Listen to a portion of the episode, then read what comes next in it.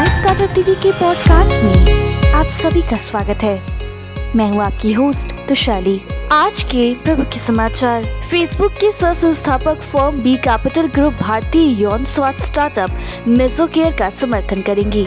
दिल्ली स्थित स्टार्टअप में बाइक सवारों के लिए विकसित किया प्रदूषण रोधी हेलमेट स्टार्टअप संस्थापक बेहतर ग्राहक संपर्क के लिए अधिक व्यवहारिक दृष्टिकोश अपनाते हैं। अब समाचार विस्तार मामले से परिचित लोगों के अनुसार भारतीय स्वास्थ्य तकनीक स्टार्टअप मेसोकेयर फेसबुक इंक के सह संस्थापक एडवार्डो सेवरिन और राज गुगली द्वारा स्थापित उदम पूंजी फर्म बी कैपिटल ग्रुप के नेतृत्व में एक श्रृंखला ए दौर में लगभग 20 मिलियन डॉलर जुटाने के करीब है। दिल्ली स्थित एक स्टार्टअप द्वारा विकसित एक प्रदूषण रोधी हेलमेट टू व्हीलर सवारों को स्वच्छ हवा में सांस लेने में मदद कर सकता है। सिलॉस टेक्नो लैब द्वारा विकसित हेलमेट में एक ब्लूटूथ इनेबल ऐप है जो सवारों को ये बताता है कि हेलमेट को कब सफ़ाई की आवश्यकता है।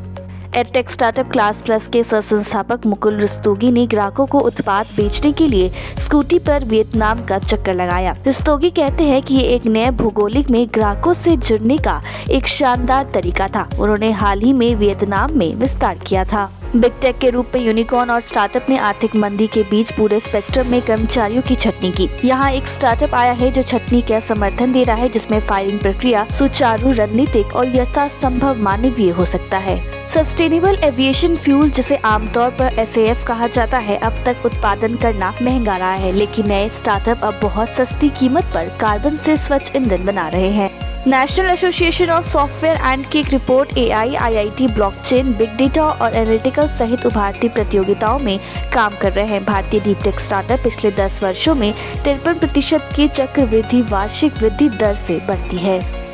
अपग्रेड जो कार्यकारी शिक्षा कार्यक्रम प्रदान करता है, ने निवेशकों के एक समूह से 210 मिलियन डॉलर जुटाए और इसका मूल्यांकन बढ़कर लगभग 2.25 बिलियन डॉलर हो गया है, जबकि पिछले साल अप्रैल में सिंगापुर के टेमासेक होल्डिंग्स के नेतृत्व में एक दौर में 175 मिलियन डॉलर जुटाए गए हैं।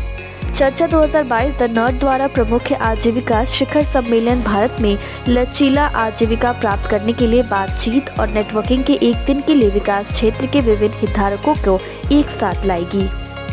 भारतीय रिज़र्व बैंक आरबीआई द्वारा रेपो दर में वृद्धि के बाद अमृतसर में एमएसएमई बढ़ती मुद्रास्फीति और ब्याज दर में वृद्धि के कारण अनुचित तनाव में है। एडिटेक यूनिकॉर्न बाइजूस के सितंबर के अंत तक आकाश एजुकेशन सर्विसेज़ के शेयर धारक ब्लैकस्टोन इंक का 180 मिलियन डॉलर का बकाया निपटाने की संभावना है। ब्लैकस्टोन को लगभग 220 मिलियन डॉलर का भुगतान किया गया है, जिसमें 180 मिलियन डॉलर लंबित है।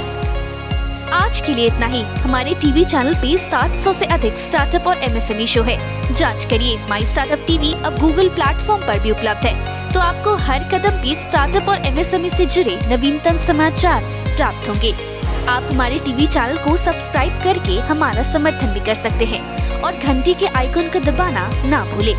आप हमें को फेसबुक ट्विटर लिंक्डइन पर भी फॉलो कर सकते हैं या हमारी वेबसाइट www.mystartuptv.in पर जा सकते हैं। सुनने के लिए धन्यवाद।